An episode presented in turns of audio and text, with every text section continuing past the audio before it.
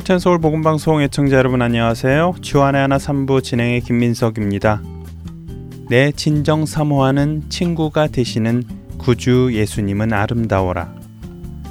불길 같은 성신여 찬송하는 우리게 지금 강림하셔서 영광 보여줍소서. 방금 불러드린 찬송가 이 두 곡은 여러분들도 다 잘 아시는 찬송들이지요. 이 찬송들을 작사한 사람은 구세군 음악의 아버지라고 불리는 영국의 찰스 윌리엄 프라이라는 사람인데요. 찰스 윌리엄 프라이는 원래 벽돌공인 아버지 밑에서 태어나 어려서부터 아버지와 함께 벽돌공으로 일하던 사람이었습니다. 하지만 그에게는 천부적인 음악적 재능도 함께 있었는데요. 그가 얼마나 악기에 천부적인 재능이 있었는지 바이올린, 첼로, 피아노 등 특별히 누구에게 악기 연주법을 배우지 않았음에도 불구하고 스스로 악기 연주법을 터득해 연주했다고 합니다. 그리고 연주하지 못하는 악기가 없을 정도였다고 하네요. 그런 재능을 지닌 찰스를 하나님께서는 어떻게 구원에 이르도록 인도하셨고 또 어떻게 이렇게 은혜의 찬송들을 만들게 하셨는지 궁금하시지 않으십니까? 오늘은 여러분과 영국의 찰스 윌리엄 프라이에 대해 나눠보겠습니다.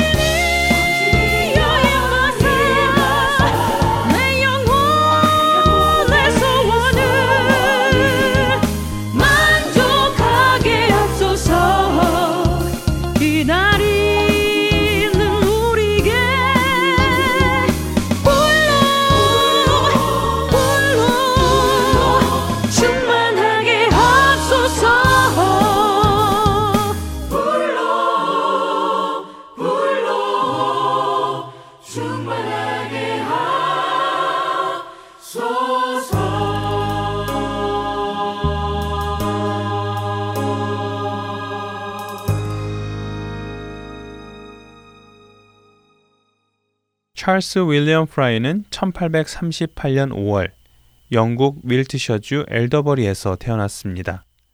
말씀드린 대로 그의 아버지는 벽돌공이었고 찰스는 어려서부터 아버지를 따라 벽돌공으로 일하게 되었지요.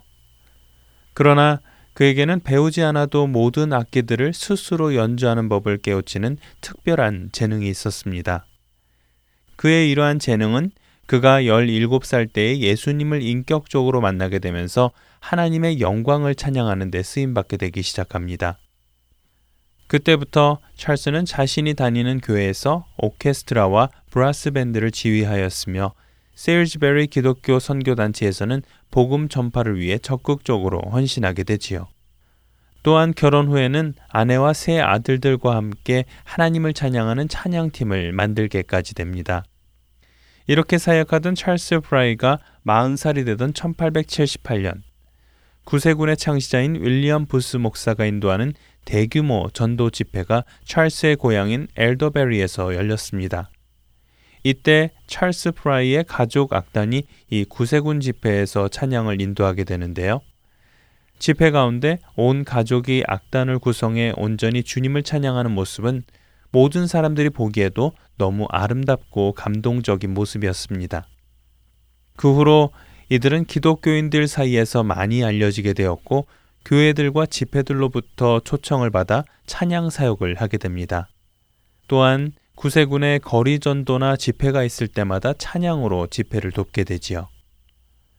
그런데 그렇게 많은 교회들과 집회를 오가며 찬양을 인도하는 가운데 찰스에게는 큰 걱정거리가 생기게 됩니다. 하나님께서 주신 음악적 재능으로 온전히 하나님을 찬양하고 경배하는 것이 매우 기쁘고 즐거운 일이었지만 가족의 생계를 위해서는 언제까지고 집회에만 집중할 수 없었기 때문입니다. 찰스는 이 문제를 가지고 가족들과 함께 나누고 또 함께 간절히 기도하기 시작하는데요. 이 문제를 가지고 몇 날 며칠을 기도하던 어느 날, 찰스의 머리에 이런 말씀이 생각나 떠나질 않습니다. 아버지나 어머니를 나보다 더 사랑하는 자는 내게 합당하지 아니하고 아들이나 딸을 나보다 더 사랑하는 자도 내게 합당하지 아니하며 또 자기 십자가를 지고 나를 따르지 않는 자도 내게 합당하지 아니하니라. 자기 목숨을 얻는 자는 잃을 것이요 나를 위하여 자기 목숨을 잃는 자는 얻으리라. 마태복음 10장 37절에서 39절 말씀입니다. 그리고 신기하게도 그와 동시에 구세군으로부터 전도단에 들어와 함께 복음 사역을 하자는 제안을 받게 됩니다. 생업을 우선으로 하느냐 아니면 복음을 전하는 일을 우선으로 하여 자신의 삶을 들여야 하나 고심하던 프라이 가족에게 하나님께서는 말씀과 함께 사인으로 그들에게 하나님께서 원하시는 것이 복음을 전하는 것임을 확신시켜 주셨습니다. 이렇게 해서 1880년 프라이 가족 모두는 구세군 전도단에 들어가 사역을 하기 시작합니다.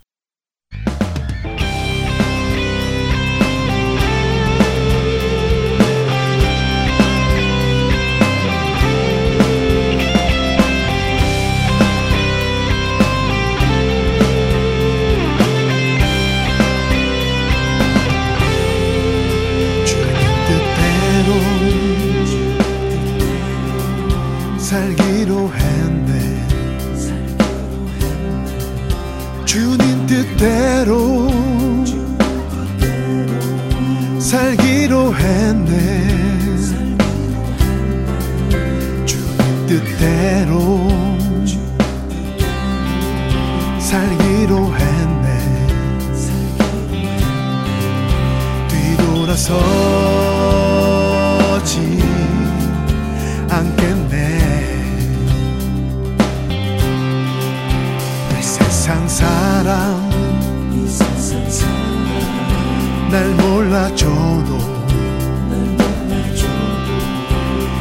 세상 사람.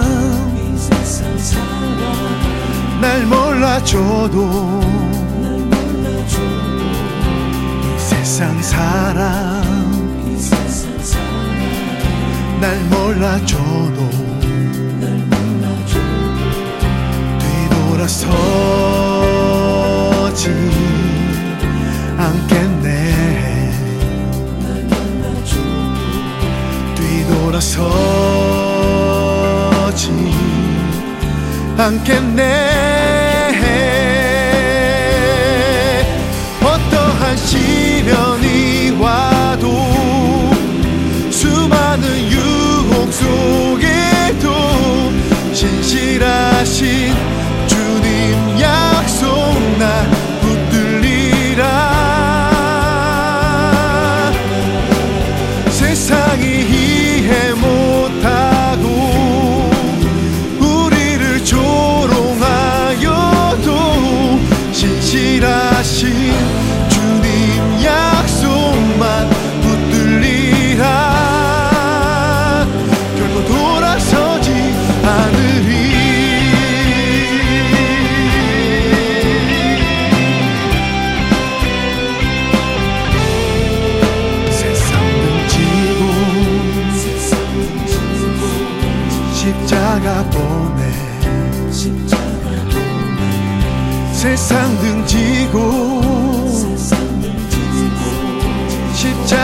십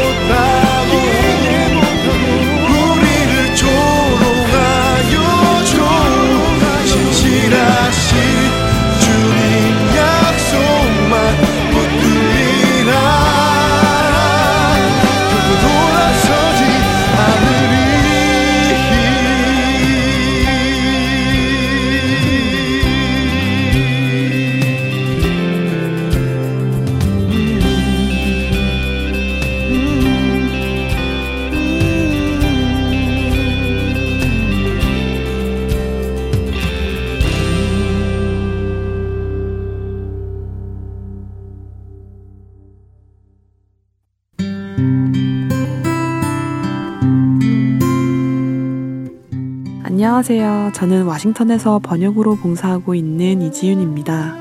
한 가지 주제를 깊이 나누는 성경 강해를 통해 말씀을 더 깊이 묵상하게 되고 많은 것을 배우고 있습니다. 10월도 성경 강해는 계속되는데요. 서울 베이직 교회 조정민 목사님께서 왜 성령인가 라는 주제로 10월 5주 동안 설교를 해주십니다. 성령님에 대해 알아가는 귀한 시간 되시길 소망합니다. 성경 강해는 주안의 하나 4부에서 들으실 수 있습니다.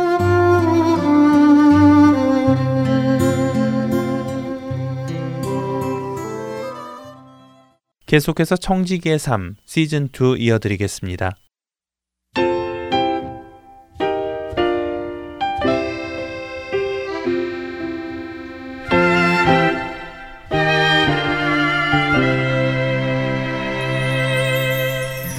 여러분 안녕하세요. 청지기의 삶 시즌 2 진행의 강승규입니다. 지난 시간에는 누가복음 19장 12절에서 15절을 함께 보며 예수님께서는 비유를 통해 어떤 이야기를 제자들에게 해주고 싶으셨던 것인지를 나누어 보았습니다. 이제 예루살렘으로 들어가셔서 마지막 사역을 하시고 떠나가실 예수님. 제자들은 이제 하나님의 나라가 임하고 예수님께서 유대의 새로운 왕으로 등극되실 것을 기대하고 있던 그때에 예수님께서는 그 시기가 지금이 아니라 한동안의 시간이 걸릴 것이고 그 시간 동안 제자인 너희들에게 내가 시킬 일이 있다 하는 것을 비유를 통해 말씀하신 것을 보았습니다. 예수님께서 제자들이 하기 원하셨던 것은 무엇입니까? 그것은 이제 왕위를 받으러 예수님께서 가신 동안 그분이 맡기고 가시는 문화를 통해 예수님께서 이 땅에 오셨던 목적, 바로 잃어버린 자들을 찾아 구원하는 그 일, 그 사역을 예수님께서 다시 오실 때까지 하기를 원하신 것이지요. 그리고 예수님의 이 비유는 당시의 제자들뿐 아니라 예수님께서 다시 오실 때까지 이 땅에서 살아가는 모든 예수님의 제자들에게 적용되는 비유라는 것을 나누었습니다. 바로 여러분과 저에게도 적용이 된다는 말씀이었죠. 그래서 우리가 이 땅에서 해야 하는 비즈니스는 바로 우리에게 일을 맡기신 주님의 비즈니스, 다시 말해 잃어버린 영혼을 구원하는 일인 것을 다시 한번 생각해 보았습니다. 지난 시간 마지막에 여러분들께 이 비즈니스를 잘 감당하는 사람과 잘 감당하지 못하는 사람에게는 어떤 일들이 있을 것인지 누가복음 19장 16절에서 25절의 말씀을 상고하시며 살펴보시라고 권해 드렸습니다. 그 답을 찾으셨습니까? 함께 정리를 해보죠. 누가복음 19장 16절에서 25절 말씀 함께 읽겠습니다. 그 첫째가 나와 이르되 주인이여 당신의 한 문화로 열 문화를 남겼나이다. 주인이 이르되 잘하였다 착한 종이여 네가 지극히 작은 것에 충성하였으니 열 고을 권세를 차지하라 하고 그 둘째가 와서 이르되 주인이여 당신의 한 문화로 다섯 문화를 만들었나이다. 주인이 그에게도 이르되 너도 다섯 고을을 차지하라 하고 또 한 사람이 와서 이르되 주인이여 보소서 당신의 한 문화가 여기 있나이다. 내가 수건으로 쌓아 두었었나이다. 이는 당신이 엄한 사람인 것을 내가 무서워함이라. 당신은 두지 않은 것을 취하고 심지 않은 것을 거두나이다. 주인이 이르되 악한 종아 내가 네 말로 너를 심판하노니 너는 내가 두지 않은 것을 취하고 심지 않은 것을 거두는 엄한 사람인 줄로 알았느냐 그러면 어찌하여 내 돈을 은행에 맡기지 아니하였느냐 그리하였으면 내가 와서 그 이자와 함께 그 돈을 찾았으리라 하고 곁에 섰는 자들에게 이르되 그 한 문화를 빼앗아 열 문화 있는 자에게 주라 하니 예수님의 이 비유에서 귀인은 그의 종들에게 상을 줍니다. 여기 나타난 세 명의 종 중에서 누가 가장 큰 상을 받았습니까? 네, 첫 번째 한 문화로 열 문화를 남긴 종입니다. 그는 열 고을 권세를 귀인으로부터 허락받았습니다. 또한 두 번째 종도 상을 받습니다. 이들이 상을 받는 이유는 무엇이라고 여러분은 생각하십니까? 혹시 그들이 이윤을 남겼기 때문이라고 생각하십니까? 그렇다면 상을 받지 못한 종은 어떻습니까? 그 역시 이윤을 남기지 못했기 때문에 책망을 들은 것일까요? 그렇지 않습니다. 우리에게는 이윤을 남기느냐 남기지 못하느냐가 중요할 수 있을지도 모릅니다. 그러나 종들에게 하는 귀인의 말을 다시 한번 살펴보십시오. 귀인은 이윤을 남기고 남기지 못한 것을 가지고 평가하지 않았습니다. 귀인은 종들에게 이렇게 말합니다. 잘하였다 착한 종이여 네가 지극히 작은 것에 충성하였으니 그렇습니다. 귀인이 본 것은 충성이었습니다. 종이 주인의 말에 충성했느냐 하지 않았느냐 하는 것이었죠. 책망을 받은 종에게 하는 귀인의 말도 잘 들어보십시오.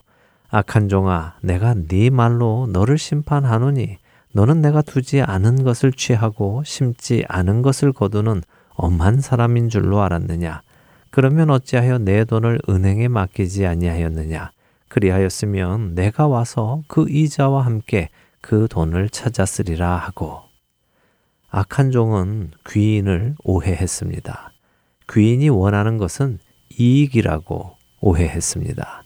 그래서 그는 혹시라도 맡겨진 문화를 잘못 사용하여 잃어버리거나 손해를 끼치게 되면 귀인이 화가 날 것이 그래서 혼날 것이 두려워서 그 문화를 그대로 쌓아 놓았다가 다시 귀인에게 돌려준 것입니다. 그런 종을 귀인은 악한 종이라고 부르며 만일 네가 나를 이익만을 추구하는 주인으로 착각을 했었다면 너는 적어도 그 돈을 은행에 넣어서 안전하게 지키고 이자라도 받아서 나를 주어야 했다라고 말하고 있는 것입니다. 귀인의 이 말 속에는 이런 의미가 담긴 것입니다. 내가 너희 종들에게 문화를 맡긴 것은 그 문화를 가지고 장사를 하라고 한 나의 명령에 충실하기를 기대한 것이다. 너희가 충성했다면 이익이 얼마가 남건 중요한 것이 아니다. 충성하면 이익은 남게 마련이다. 너희가 집중해야 했던 것은 내 말에 대한 충성이었다라는 것입니다. 우리는 예수님의 이 비유에서 귀인은 예수님을 뜻하는 것을 알 수 있습니다. 그렇다면 종들은 어떨까요? 종들은 먼저는 당시에 있던 예수님의 제자들이며 넓게 보면 그 후로 오는 모든 그리스도의 제자들을 뜻하는 것임을 우리는 알 수 있습니다. 예수님께서 우리에게 원하시는 것은 무엇이라고 생각하십니까? 하나님 나라를 위해 이익을 내는 것이라고 생각하십니까? 글쎄요, 과연 우리가 하나님 나라를 위해 이익을 낼 수 있다고 생각하십니까? 하나님 나라를 위해 우리가 할 수 있는 것은 없습니다. 하나님 나라는 하나님께서 친히 운영해 나가시기 때문이지요. 우리가 할 수 있는 것은 그분이 하신 명령에 충성하는 것입니다. 고린도전서 4장 2절은 맡은 자들에게 구할 것은 충성이라고 말씀하십니다.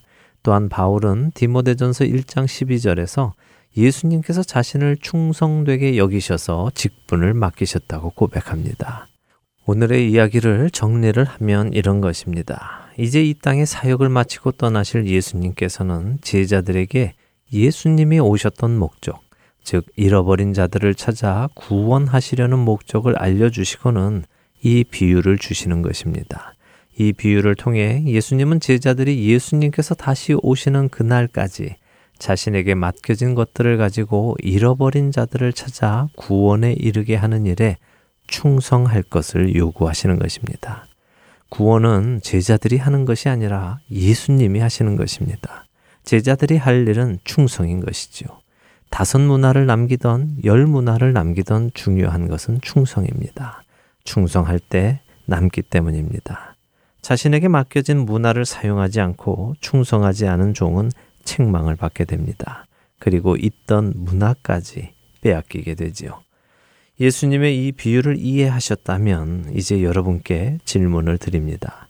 여러분은 여러분이 소유하고 계시는 돈과 재산을 어디에 어떻게 사용해야 된다고 생각하십니까? 여러분에게 맡겨진 그 돈과 재산에 대해 잘 써야 하는 책임이 여러분에게 있다고 생각되십니까? 우리가 첫 시간에 고백한 것처럼 내게 주어진 모든 것이 하나님에게로부터 주어진 것이라는 것을 믿는다면 이것을 맡은 자로서 여러분은 무엇에 충성하셔야 한다고 생각하십니까? 만일 여러분이 충성을 하신다면 예수님이 다시 오실 때 혹은 내가 이 세상을 떠나 예수님을 만나러 가게 될 때 어떤 일이 벌어질 것이며 여러분이 충성하지 않으신다면 어떤 일이 벌어질 것이라고 생각하십니까? 우리는 이 모든 답을 이미 함께 나눈 누가복음 19장의 비유에서 읽었기 때문에 알고 있습니다. 예수님의 이 말씀이 나와는 상관없다고 생각하지 마십시오. 예수님의 이 말씀은 반드시 우리 한 명한 한 명에게 적용될 것입니다. 우리는 얼마나 이 세상의 물질에 집착을 하고 살아갑니까? 사실 우리는 모든 것이 하나님께로부터 왔다고 말을 하면서도 우리 안에 있는 본성은 나 자신의 똑똑함과 능력, 그리고 노력으로 인해 이 물질들을 벌고 얻었고 쌓아 놓았다고 생각하는 경우가 많습니다. 그러나 실제 우리는 하나님께서 우리에게 작정하고 주신 것들을 관리하는 청지기에 불과합니다. 따라서 부하던 가난하던 우리는 우리가 가진 것으로 무엇을 이 땅에서 했는지 하나님께 설명해야 할 의무가 있는 것입니다. 성경은 우리 모두가 언젠가는 그리스도의 심판대 앞에 서게 될 것을 말씀하십니다. 그때 우리는 분명 그 자리에서 우리가 행한 일에 대해 설명을 해야 할 것입니다. 나에게 주어진 삶과 내 능력과 재산, 그리고 시간을 가지고 무엇을 했는지 설명하라는 하나님의 부르심을 받을 것입니다. 여러분과 제가 하나님을 섬길 수 있는 기회는 오직 우리가 이 땅에 살고 있는 지금뿐입니다. 그 후에는 그럴 기회가 없습니다. 천국에는 더 이상 시간도 없고 돈도 없습니다. 그리고 무엇보다도 우리가 찾아 구원으로 인도할 잃어버린 영혼도 없습니다. 모두가 다 찾아진 구원받은 영혼들이기 때문입니다. 그렇기에 우리는 천국에 가서는 주님을 섬길 기회가 없는 것입니다. 이 중요한 진리가 여러분을 깨우기 원합니다. 여러분의 영적인 눈이 뜨여 여러분을 구원하신 그분께서 여러분이 이 땅에서 무엇에 충성하기 원하시는지를 알게 되시기를 소원합니다. 이 땅에서 행한 일에 따라 여러분의 영원한 상과 벌이 결정될 것입니다. 끝으로 요한계시록 22장 12절의 말씀을 읽어드리며 청지기의 삶 오늘 시간 마치도록 하겠습니다. 보라, 내가 속히 오리니 내가 줄 상이 내게 있어 각 사람에게 그가 행한 대로 갚아주리라. 청지기의 삶 다음 주에 뵙겠습니다.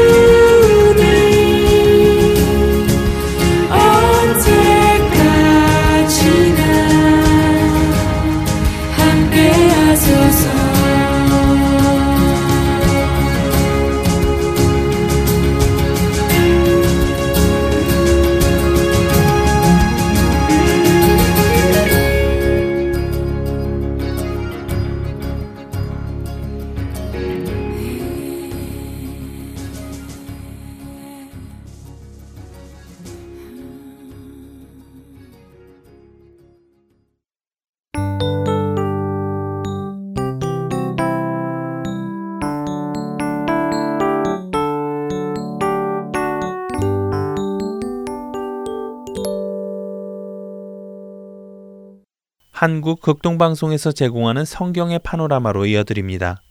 오늘은 오바댜서 묵시와 요엘 선지자의 권면에 대해 나눠 주십니다.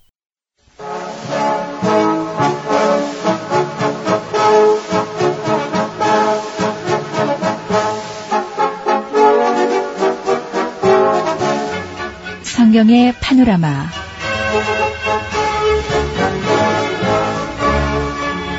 성경 속의 숲과 나무를 동시에 보고 있습니다. 전체적인 큰 흐름 살펴보고 있는데요. 노우호 목사님이십니다. 목사님 안녕하세요. 반갑습니다. 김성윤입니다.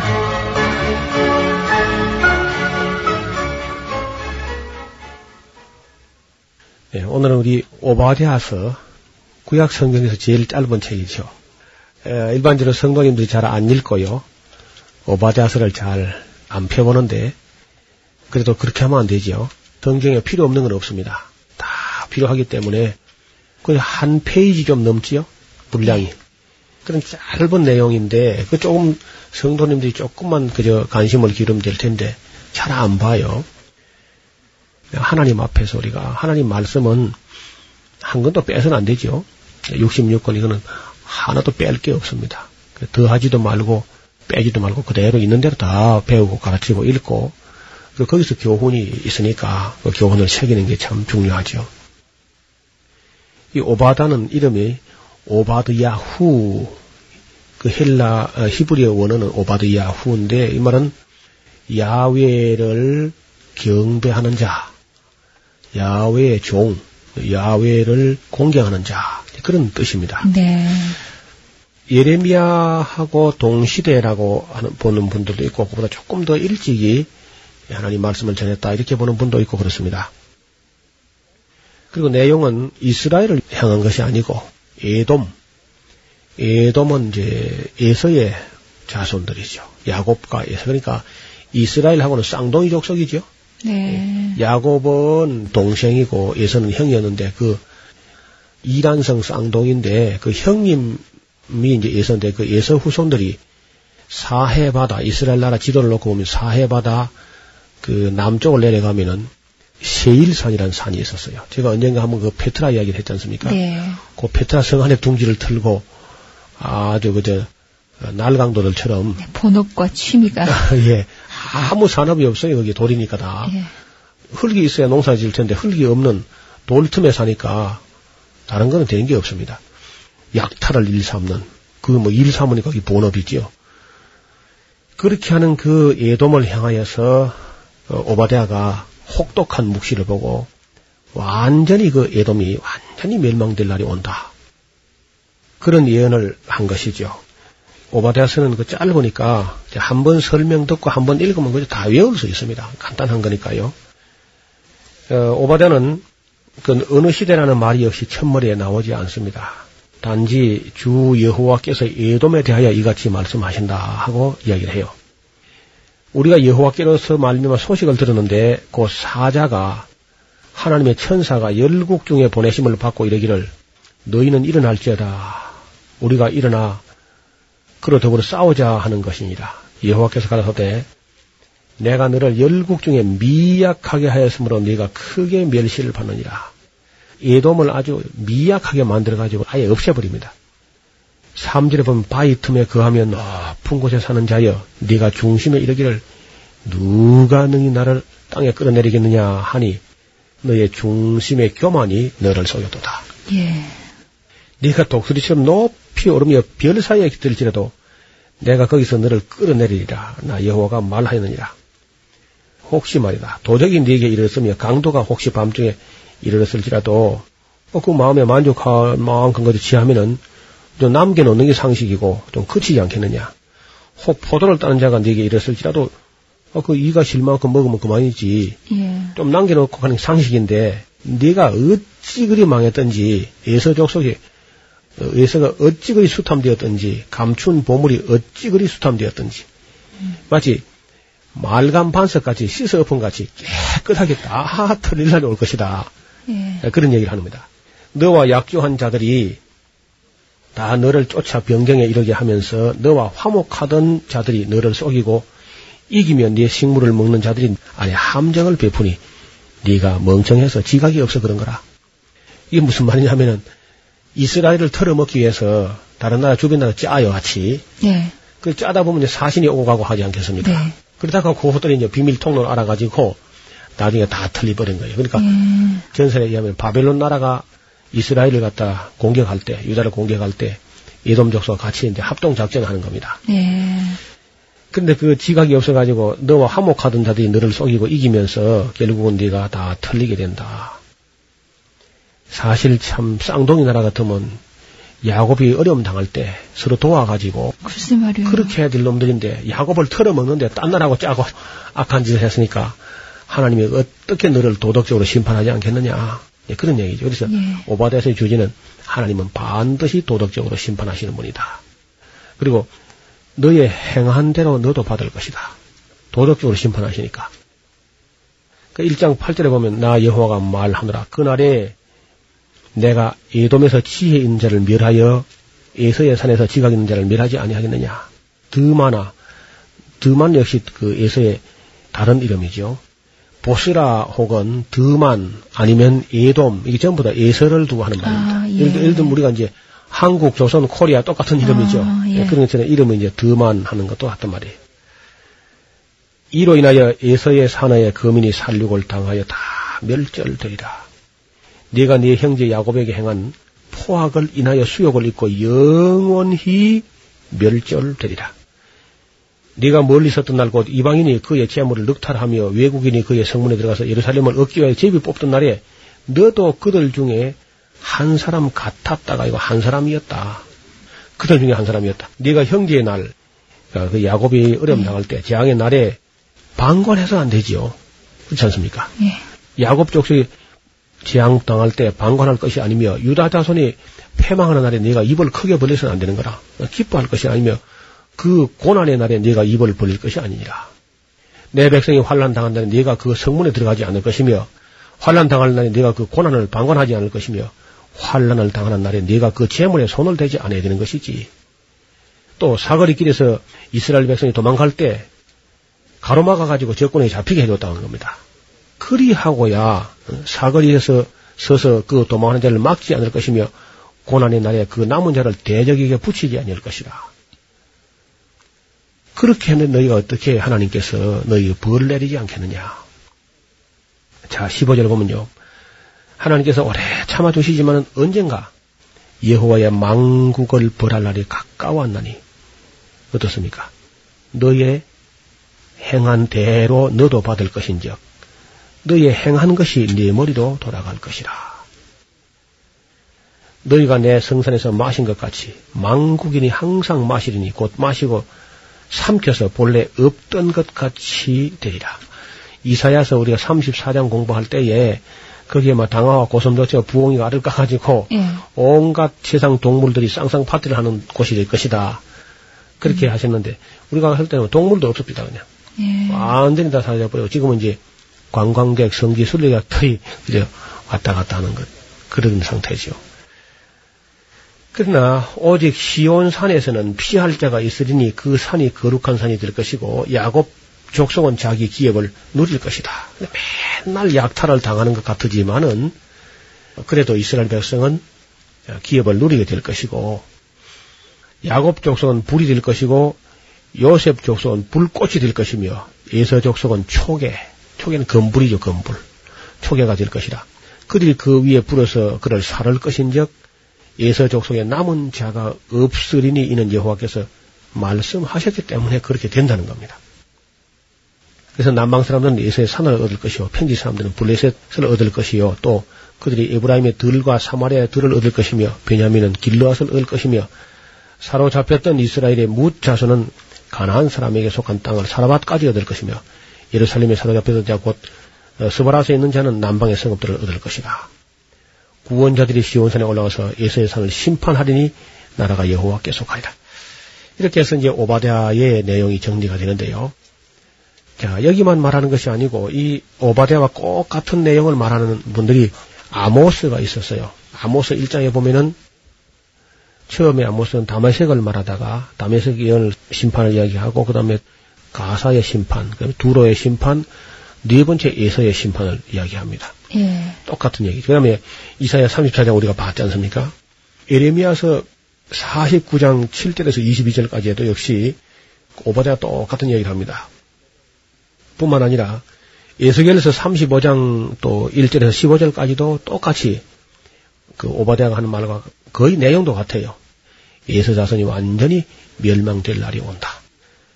어, 그렇게 예언을 했는데 지금 현재 이제 역사를 보면은 그 예수 자손은 결국 멸망했습니다. 멸망했고 이스라엘 백성들은 그렇게 많이 수탈을 당하고 빼앗기고 억울한 일 당했지만은 지금 나라가 든든하게 서 있지 않습니까? 네, 역사는 정말 예언자들이 말한 것이 1.1핵도 땅에 떨어지지 아니하고 결국은 악을 행하던 민족은 반드시 망한다는 겁니다. 악은 순간적으로 어떤 일순간 뭐 손대지 않고도 그저 소득이 있고 땀 흘리지 않고도 한때 부유한 것처럼 당분간은 그럴 수 있어요. 그래서 오래 가지는 못합니다. 반드시 멸망될 날이 오고 하나님께서 그 행한 대로 갚으시는 날이 있다는 겁니다. 성경은 말하기를 오바다가 하는 말이 여호와께서 망국을 심판하실 때 결국은 너의 행한 대로 네 행하던 것이 네 머리로 어, 돌아가게 될 것이다.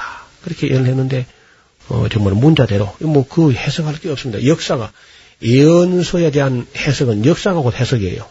왜냐하면 예언한 것이 역사 속에 구체적으로 그대로 이루어지니까 그래서 오늘날 이제 이스라엘 백성은 든든히 서 있는 나라가 됐는데 예수 자손들은 완전히 그저 땅에서 멸절되고 그 이름도 찾을 길이 없습니다.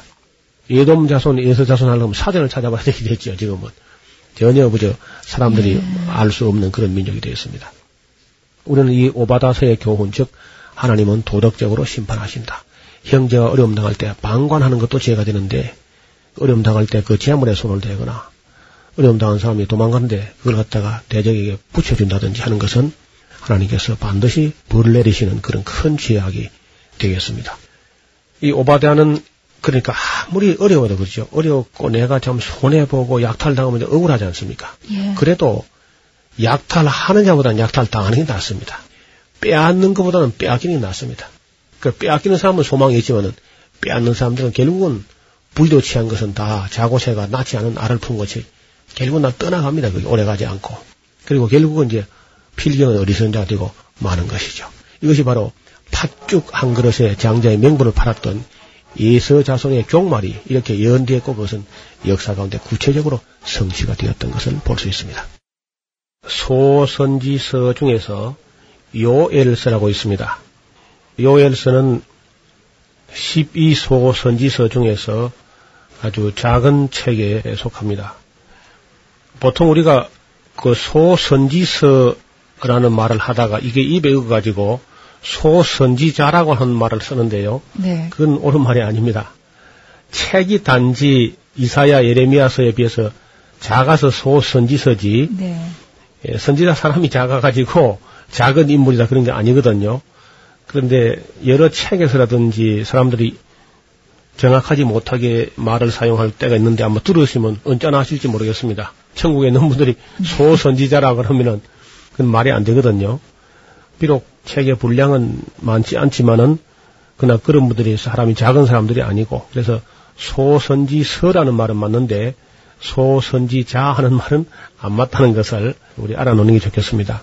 제가 읽은 책에서도 여러 군데서 소선지자 중에 한 사람이다 이렇게 말을 많이 썼어요. 음. 그런 말은 조금 실수죠. 그래서 소선지서 중에서 요엘 하는 말은 여호와는 엘로힘이다. 여호와는 하나님이시다. 그런 말이죠. 여호와 하는 말이 단어가 길어지기 때문에 앞에가 요로 되든지 여로 되든지 그렇게 되고요.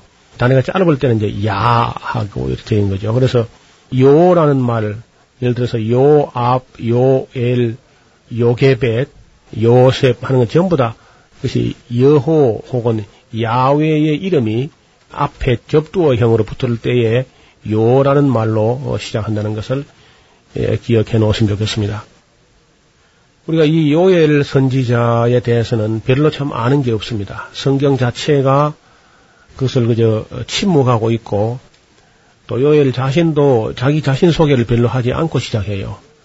요엘서를 보면은 첫머리에 어느 시대에 또 선지자인지도 분명하지가 않습니다. 보통 책을 보면은 그 유다왕 누구 때, 북왕국왕 누구 누구 때에 하나님 말씀이 누구 누구에게 임하였다 이렇게 시작하거든요. 근데 요엘서는 그냥 시작하면서 어, 여호와께서 부두엘의 아들 요엘에게 이르신 말씀이다.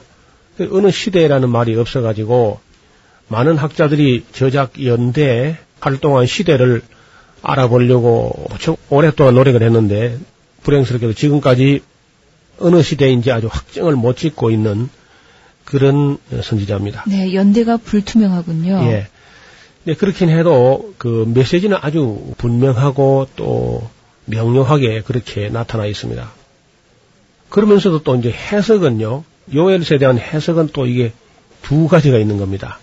이래서 이제 조금 어려워하는 건데 하나는 여기 요엘서 4절, 1장 4절 한번 1장 읽어. 4절 말씀. 예. 팥종이가 남긴 것을 메뚜기가 먹고 메뚜기가 남긴 것을 느시 먹고 느시 남긴 것을 황충이 먹었도다. 예. 그럼 다 먹었죠. 예. 실제적으로 이 황충이라든지 느시라든지 팥종이나 메뚜기가 네. 그냥 글자대로 재앙 어떤 충해, 어, 충해를 말하는 것이냐 하는 것이 이제 한 해석이고요. 실제적으로 그냥 그 병충들이다. 저 우리 어, 곡식을 다 갉아먹는 해충들이 와서 사람들이 농사한 것을 전부 헛되게 다 갉아먹어 버렸다. 그 뒤에 이어지는 그렇게 갉아먹은 그 결과에 대해서 쭉 말씀하시는 걸 보면 정말 이제 곡식이 다 말라버렸고 포도주가 이제 끊어져 버렸고 한 걸 보면은 어, 그 뭐 그렇게 보는 게 맞을 것 같아요. 이걸 조금 더 거시적인 안목으로 넓혀서 생각할 때는 바벨론과 다시 말해 유대 나라를 괴롭혔던 바벨론과 페르시아와 헬라와 로마 이 네 나라가 이스라엘 백성을 갖다가 약탈한 것을 갖다가 그렇게 네, 은유적으로 표현한 것이다. 이제 이렇게 보는 해석들이 있는 겁니다. 그런데 두 해석이 아주 만만치 않게 팽팽하게 그렇게 다 양쪽 다 주장을 하거든요. 어떻든 이것은 하나님의 징계, 즉 이스라엘의 범죄, 유다의 폐역에 대해서 하나님의 징계가 그렇게 임해온 거죠.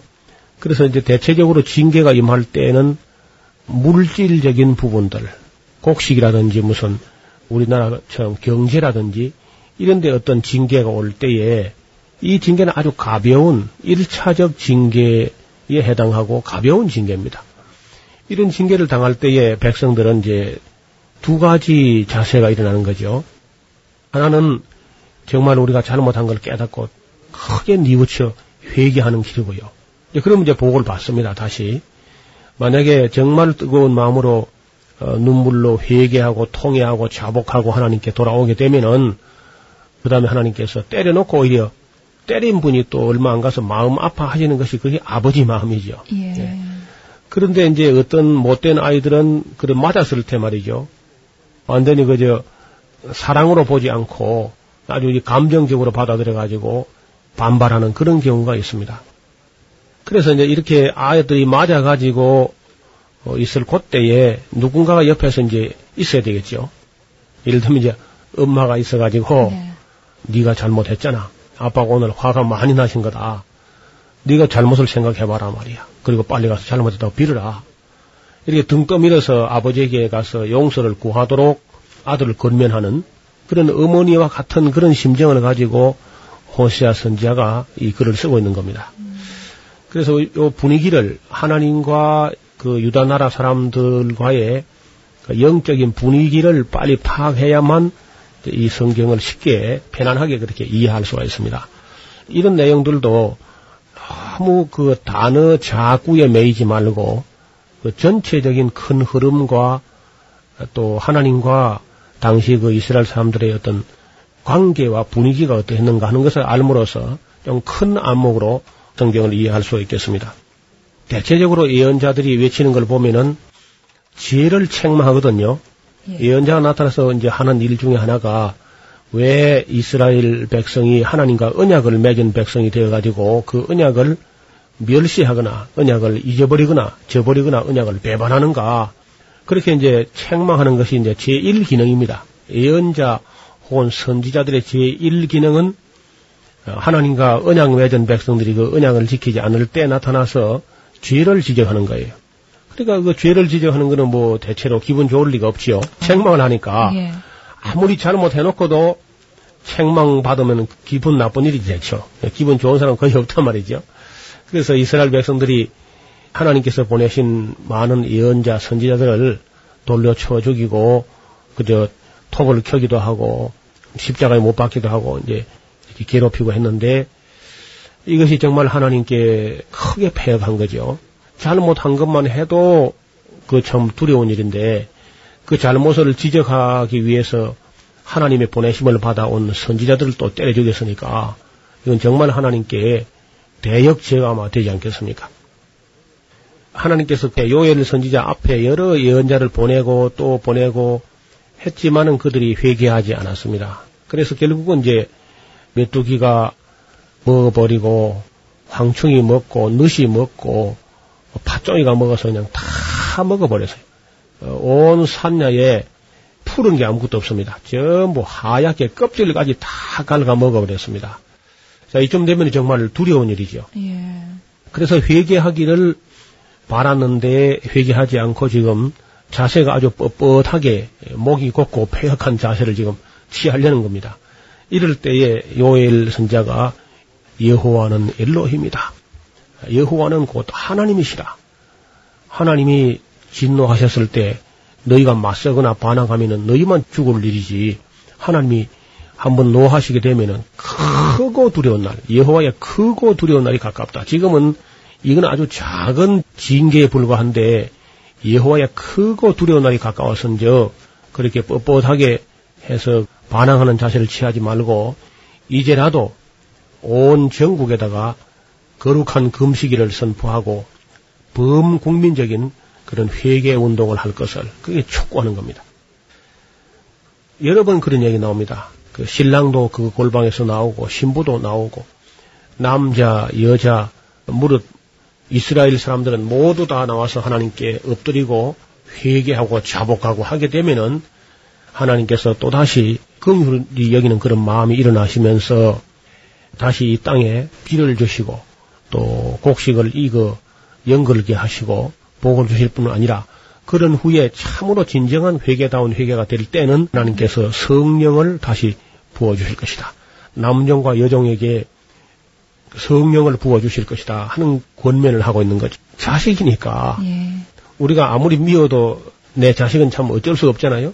그 하나님 꼭 같으세요. 하나님께서 정말 창세 이후로 뭐 그 인간의 범죄한 대로 다 갈봤다면은 그야말로 우리는 끝장났지요. 전혀 세상에 아무도 생존할 수 없을 텐데 그 미워도 내 자식이고 고아도 내 자식이 하듯이 하나님께서 당신 자신이 만드신 피조물들이고 하니까 웬만하면은 어지간하면은 정말 참으시고 또 노하셨다가도 진노 중에도 긍휼을 잊지 아니하시고 또 노하셨다가도 회개하려고 하는 어떤 눈치만 보여도 그만 끌어안으시려고 하는 그런 모습을 여기저기서 많이 볼 수 있습니다. 심지어 아합이 말이죠. 아합 같이 그래 못된 사람이 그 선지자의 책망을 듣고 마음이 조금 연연하여지고 걸음도 좀 천천히 하고 맥이 탁 풀어지면서 돌이키는 마음이 있으니까 뭐 그 하나님께서 또 긍휼히 여기시는 그런 면도 볼 수 있어요. 그래서 이스라엘 백성들이 참 해도 해도 너무 했기 때문에 예를 들어서 모세부터 말라기 선지자까지 보면은 그 약 천년을 속을 새기는 겁니다.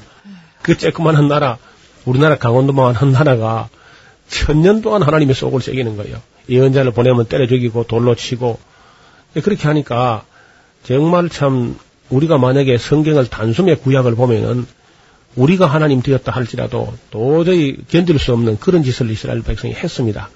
그렇지만 하나님께서는 지금도 요엘 선자를 보내서 권면하고 있는 거죠. 지금이라도 뉘우치고 회개하고 통회하고 거룩한 금식일을 선포하고 모든 백성이 하나님 앞에서 진지하게 회개하라. 그리하면 하나님께서 어, 다시 은혜를 베푸시고 성령을 선물로 주실 것이다. 그런 말씀을 하고 있는 책이 요엘서입니다. 요엘을 통해서 우리들이 느끼는 것은요, 역사적인 그 교훈은 중징계를 받은 후에 인간이 취할 수 있는 자세, 정말 진심으로 회개하는 일입니다. 성경의 파노라마 노우호 목사님이셨습니다. 목사님 고맙습니다. 감사합니다. 김성윤이었습니다.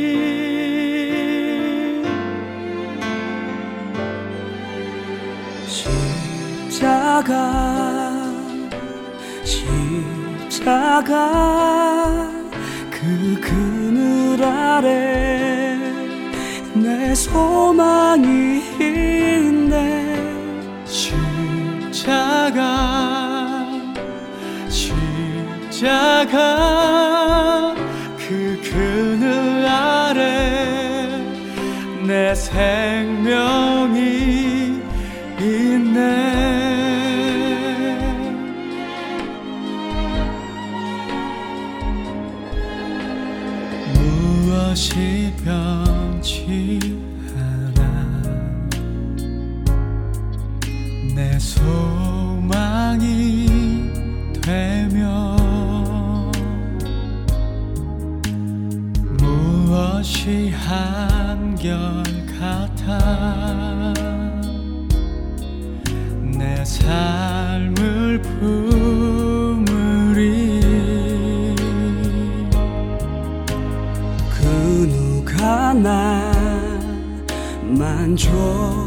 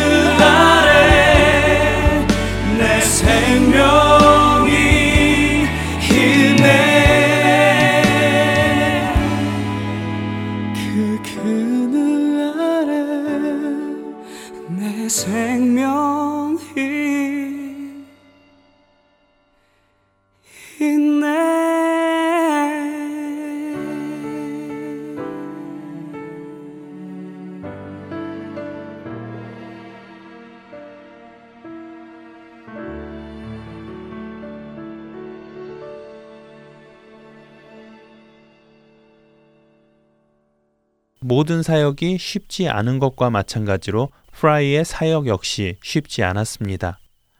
복음을 모르는 사람들 앞에서 찬양을 할 때면 그들로서는 감당하기 힘든 일들이 여기저기서 일어났고 영적 전투가 여기저기에서 일어나고 있음을 실감할 수 있었지요.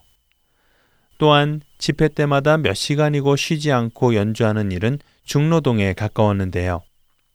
그러나 이런저런 힘든 상황 속에서도 자신들에게 맡겨주신 이 모든 것이 주님의 영광을 위한 것임을 알고 찬양하던 이들은 한 마음으로 주님께 온전히 찬양을 드립니다. 그리고 그렇게 목숨을 걸고 복음 전파를 위해 몸과 영혼을 드리기 시작한 찰스는 찬송시 하나를 쓰게 되지요. 바로 내 진정 사모하는 이라는 찬송의 가사입니다. 찬송가 내 진정 사모하는의 원문을 한번 직역해서 읽어봐 드리겠습니다. 저는 친구된 예수님을 찾았는데 그분은 제게 모든 것입니다. 그분은 제 영혼에게 말로는 표현할 수 없는 가장 아름다운 분이시며 골짜기에 홀로 피어 있는 백합화이십니다. 제가 그분에게 필요한 것은 그로 인해 온전히 죄 씻음 받는 것입니다. 그분은 제가 슬플 때 저의 평안이 되어 주시고 또 괴로울 때는 함께하여 주시며 말씀해 주십니다. 저의 모든 근심을 당신에게 넘기라고 말이죠. 그분은 골짜기의 백합화이시며 빛나는 새벽별입니다. 그분은 제 영혼에게 말로는 표현할 수 없는 참으로 아름다우신 분이십니다. 어떠신가요? 찰스 프라이의 고백, 참으로 아름다운 고백이지 않습니까? 몸이 힘든 가운데서도 기쁨으로 복음 전파 사역을 잘 감당하던 찰스는 결국 병에 걸려 쓰러지게 됩니다. 그럼에도 불구하고 그는 자신의 처지를 불평하기는커녕 조금이라도 건강이 회복되면 당장 거리에 나가 주를 위해 연주하기를 갈망했습니다. 그리고 그 갈망 가운데서 그는 생애 마지막으로 찬송시 하나를 쓰게 됩니다. 이것이 바로 찬송가 불길 같은 성신여입니다. 이렇게 주를 위해 온몸과 마음을 들여 열정적으로 헌신하던 찰스는 1882년 8월 45살이라는 젊은 나이에 하나님의 부르심을 받습니다. 그가 세상을 떠나기 전 그는 그의 주위 사람들에게 기쁨으로 이런 말을 남겼습니다. 이제 이전 것은 지나가고 저의 싸움도 끝이 났습니다. 저는 마침내 평안한 본향에서 주님과 영원한 삶을 누리며 살 수 있게 되었습니다. 찰스 프라이의 사역 기간은 사실 그렇게 길지 않았습니다. 구세군에 들어가 전심으로 사역한 기간은 2년 남짓 되었으니까요. 세상의 관점에서 보면 이런 일들은 잘 이해가 되지 않습니다.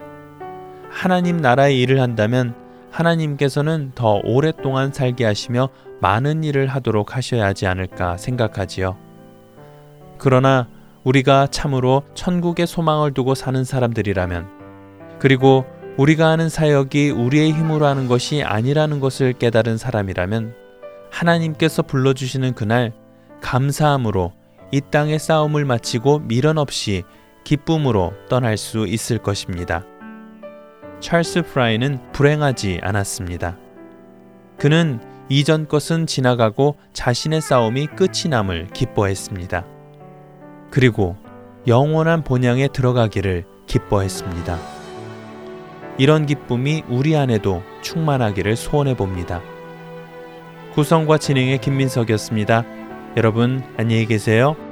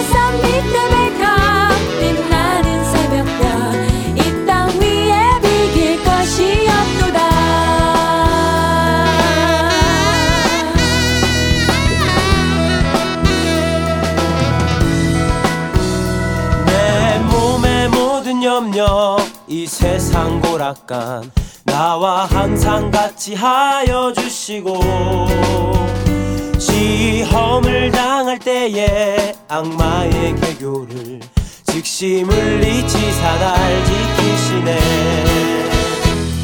온 세상 날 버려도 주 예수 안 버려